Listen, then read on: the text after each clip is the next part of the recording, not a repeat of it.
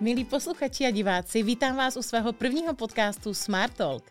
A prvním hostem je tady ta úžasná dáma Monika Melicharová, která dneska je známá pod svýma dvěma značkami, a to Čistě CZ a Nadační fond na jedné lodi. Ale jak se k tomu všemu dostala, jak to celé začalo, si právě řekneme v tom dnešním podcastu. Protože si budeme ukazovat příběhy podnikatelů, jaká byla jejich cesta. Ona ne vždycky je lehká a já bych chtěla, abyste díky tomuto podcastu poznali, eh, že stojí za to bojovat a že podnikatelé to vždycky nemají jako na růžích ustláno. Vítám tě tady, Moni. Já děkuji za pozvání. Kdy tě napadlo začít podnikat? Já když si vlastně vzpomenu, tak uh, já jsem měla možnost jít buď na obchodní školu, anebo na živnostenskou školu. Mm-hmm. A nevím, kde se to vzalo, ale prostě já, já už ve škole, když jsem studovala podnikání a maturovala jsem z podnikání, uh, tak jsem věděla, že prostě to, mě, to bude mě provázet asi mým životem. Mm-hmm. Tak to je dobrý, to málo kdo ví už takhle brzo. No a kdy byly takové tvoje první počátky? Ty jsi mi říkala, že už jako dítě, že jsi začala obchodovat. Já jsem, já jsem viděla pole s hráškem, to znamenalo natrhat hrášek, jet s ním, jet s ním před uh, supermarket, podívat se, za kolik ho mají v supermarketu, dát ho o něco levněji, uh, než mě vyhodili. Uh, pak jsem roznášela noviny, to mi bylo asi 12. Hmm. Ve 14 jsem uh, začala obchodovat se zlatem a prodávala jsem uh, takové ty karty do budky na volání. Jo, aha. Ty telefonní, ty tele, na telefonování, ty karty. A dobrý je, já to prodávala pánovi do trafiky do Husovic, kde mám teď kanceláře a každý den okolo té trafiky jezdím a říkám, tady já začínala. No, tak, to, no, tak to je super. A ví to i ten pán? uh, ten pán už tam podle mě není. Mm, chápu. No a kdy jsi začala, kdy tě přitáhlo to uklízení? Uh, moje máma říkala, že když my jsme měli takové jako schodiště linoleové, uh, z linolea a po boku byla sklo. Mm-hmm. Takže já jsem mamce pomáhala chvíli schody, chvíli sklo, chvíli schody, furt zase jenom stejnou hadro. Ježíš Maria. No ale já se chytla. Takže už jako malá tě bavilo uklízet. Jo, jo, jo. Mě bavilo dělat radost těm, pro koho uklízíš. Aha. Mě bavilo mamce udělat radost, že jsem uklidila.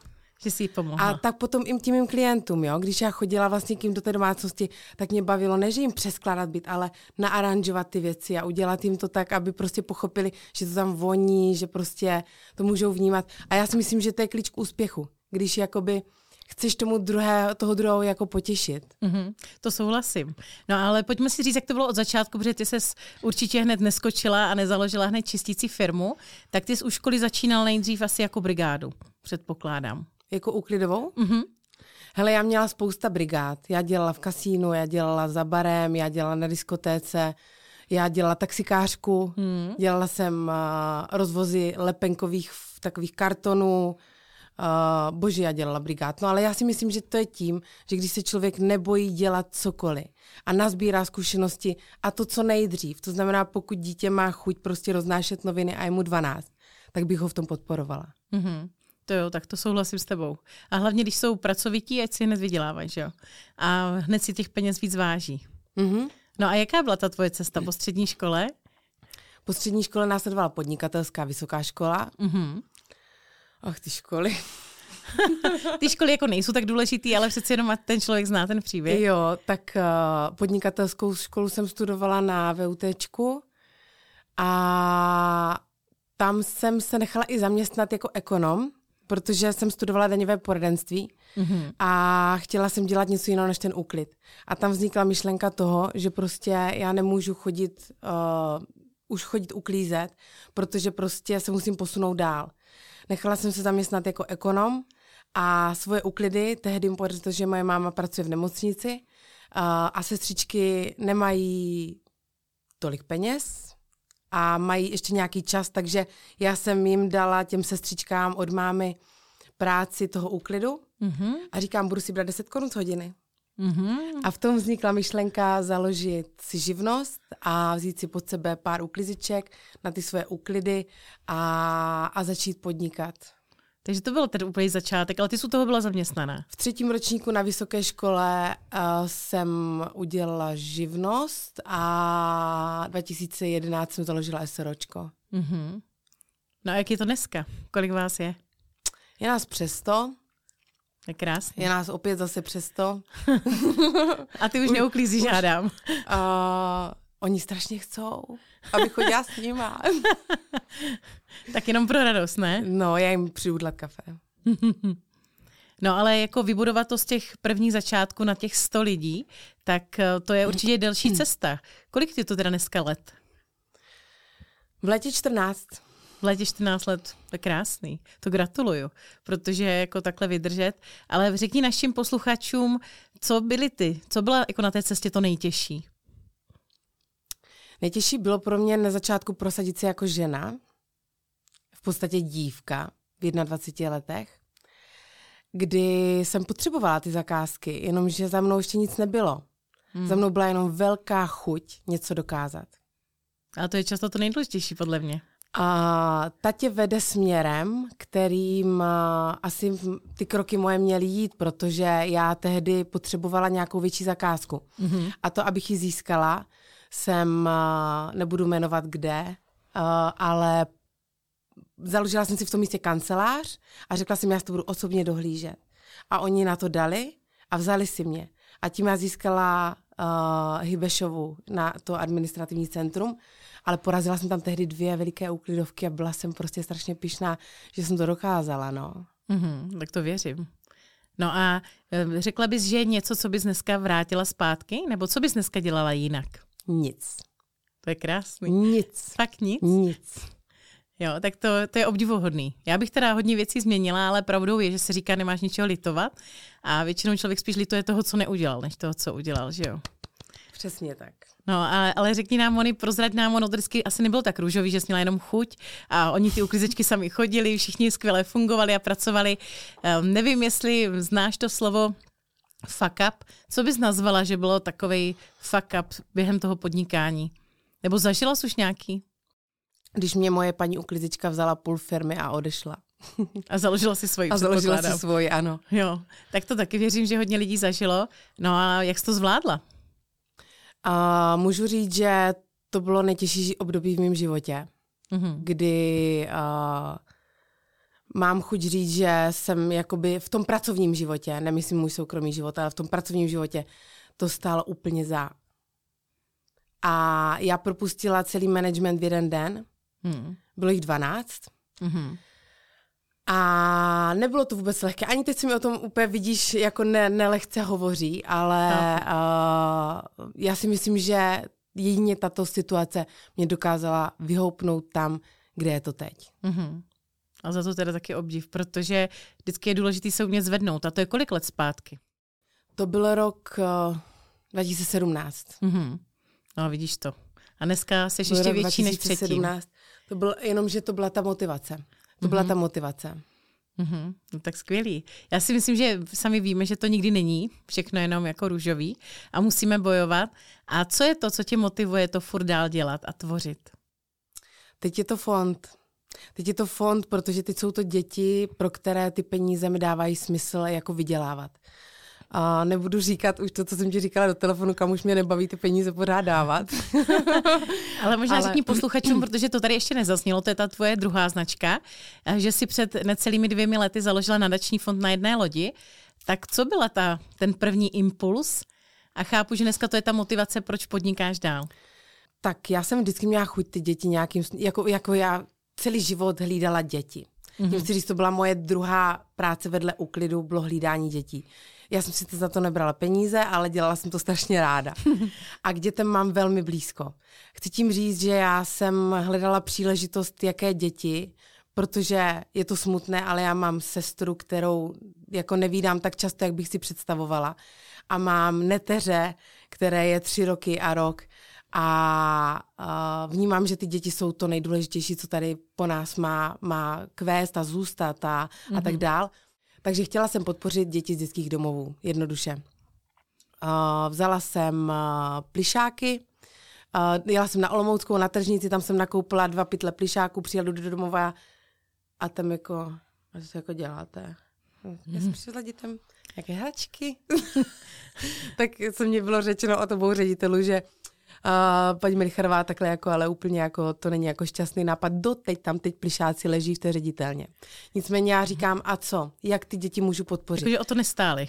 Ne, i přesto, že já k těm plišákům měla příběh, říkám, sedneme s dětkama k táboráku ven na zahradu a já jim řeknu příběh, jak se o myšičky musí starat, co ta myšička, i když s ní budou spát, jak, jak, jak jakoby provádět jako příběh s tou myškou, tak k tomu nedošlo. K tomu možná ještě někdy dojde, ale k tomu nedošlo.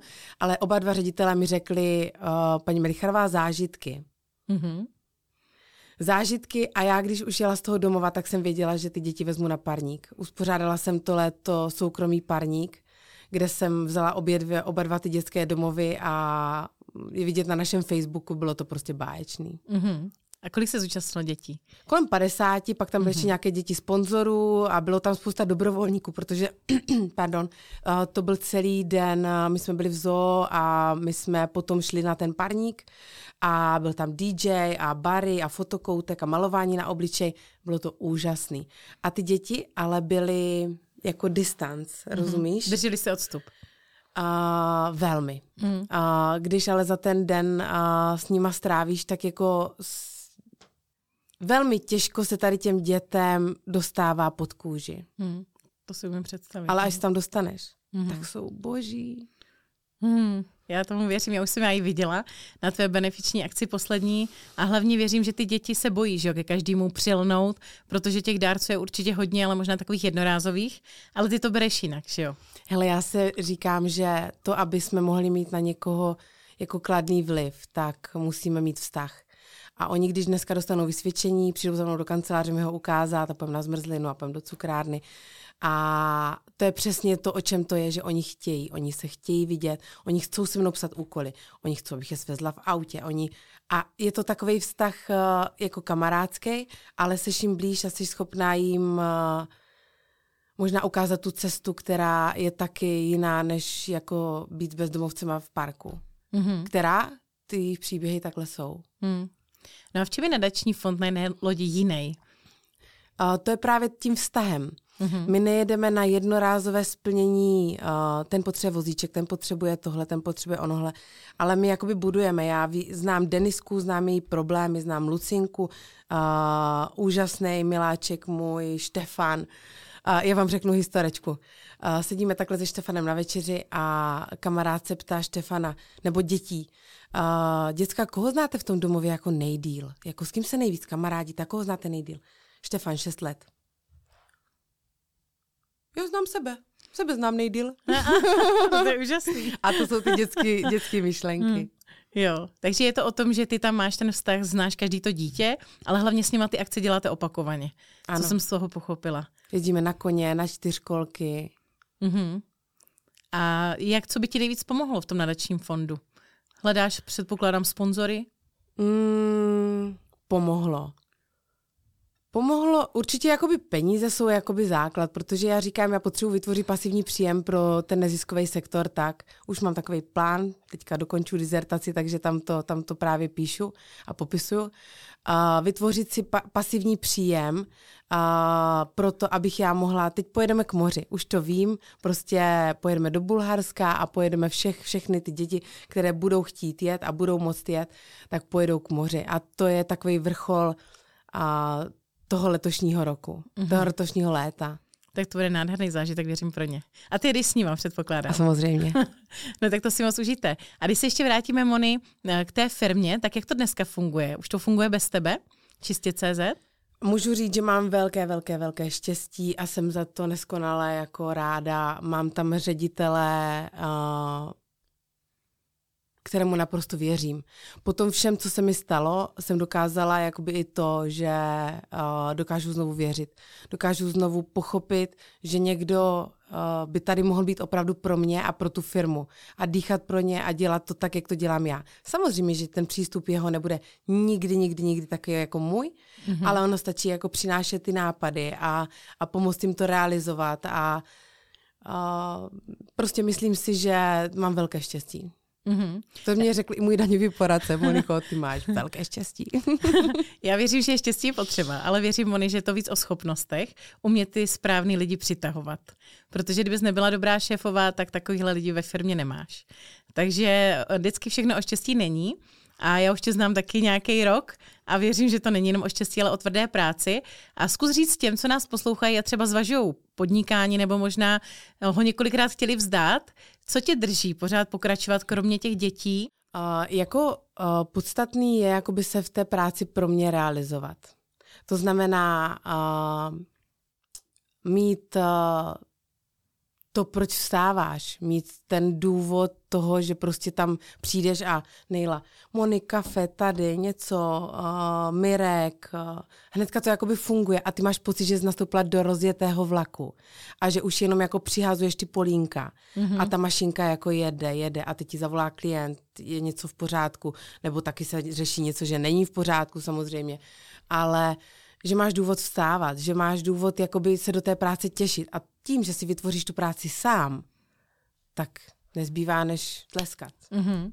A kolik hodin dneska pracuješ? Můj partner říkal 23 hodin.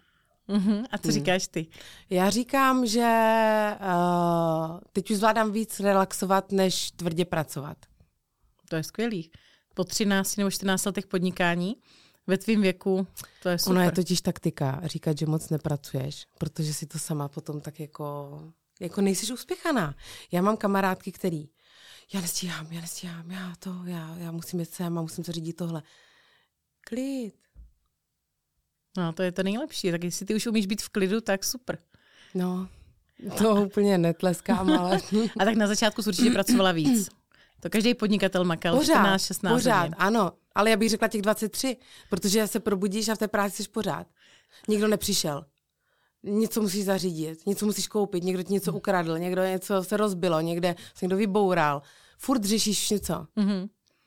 Tak co bys poradila Moni těm, kteří právě zažívají třeba neúplně lehký období, ať už je to tou situací na trhu, ale ona vždycky nějaká bude? Uh, asi nebýt na to sám.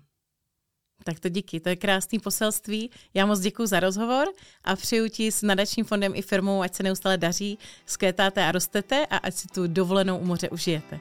Děkuji moc.